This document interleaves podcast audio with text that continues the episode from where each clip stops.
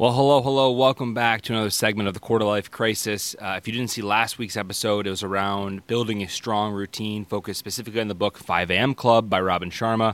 Uh, I definitely recommend it. It's probably been the most impactful book I've read in all of 2020, and it's definitely helped me out. But that's not what we're here to talk about today. So I think a big catalyst in the entire quarter life crisis, because I attribute it a lot to what you're doing with your actual work, with your actual employment. And I think a big reason that the quarter life crisis is so prevalent is that leadership is so wrong across companies all across America. So because of weaker leadership, you end up having a more toxic work environment. And what that does is it kind of just creates a self-fulfilling prophecy of we have toxic leaders that create new toxic leaders and on and on and on. And I guess maybe toxic might not be the right word choice choice because I'm not meaning like someone yelling at you or abusing you. I'm just saying toxic in terms of your personal growth and stunting your own development. So that's why today's segment is called the Farm Gate Model, and I have a nice little illustration to show you what I'm talking about company. When you look at the farm gate model and how business is structured, you see in the beginning that we take a lot of top producers and we just make them managers because they're good at the technical side of things. They're just doers. But there's so much more that goes into being a good leader. You think about the interpersonal relationship building. You think of resource utilization, which is basically business strategy. And as you move along in your career, the middle manager, which is the hardest role in any company, all the way up to the top, you're going to see that you're going to be doing the technical stuff a lot less. And the problem is that we're not taking the people that are really good at the long term stuff like interpersonal and resource utilization we're just taking the best doers and moving them up along the way, hoping that they eventually get good at everything else.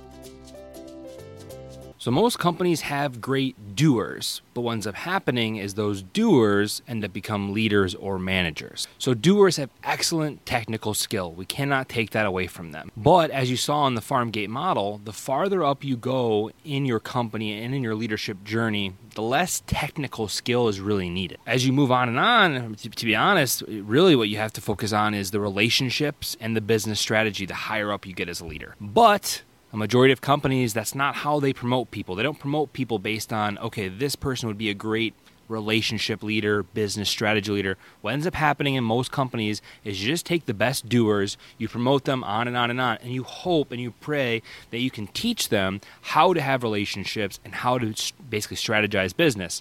But as we all know, those are some of the hardest skills for someone to learn. It's the little things like think about any one on one you've ever had with one of your leaders where they just weren't engaged. They were on their phones or they're on their computer. Like that's your one moment that you have. That's a huge piece of a relationship, that trust that you're building between the manager, the leader, and the employee and with every single instance like that, you begin to lose that trust. Good leadership is harder to come by in 2020 than ever before. Uh, we, we've come from an era where, you know, there were tons and tons of managers. But as I've talked about before, you're just managing compliance. You're just trying to get people to comply. You're not trying to inspire them or let them thrive. You're just trying to get them to comply. That's what managers do. So, what ends up happening is you have these people in their late 20s, early 30s nowadays that you know, maybe they already had some doubts in their mind. Maybe they had some second guessing of what they were looking to accomplish with their life. Is this role the right role for me? And all we're doing right now is we're providing them with bad leadership that's just pouring gasoline onto the quarter life crisis fire. And that's a recipe for disaster for everybody. So some people probably should be staying in their roles and staying with their jobs, but the right leadership isn't there for them to allow them to stay and allow them to thrive. So they kind of get this feeling in their stomach that they need to leave town or get out of this job or leave this company. And that's kind of what starts the quarter life crisis for a lot of people. The time the time period that we're in right now is already hard enough. We don't need to add bad leaders to the mix, but unfortunately, bad leaders is what we got. So I hope you enjoyed the farm gate model. It really hit home to me and a lot of things that I've seen across a lot of businesses that I've interacted with. And if you learned anything, it's as you're observing who should be that next leader, that next person in the company that's going to be interacting with an entire new generation beneath them, you need to be thinking way more about the, the interpersonal relationship skills and the you know the resource utilization business strategy skills versus just the doer technical skill. As always, stay healthy, stay distanced. Welcome to the Valley of the Sun.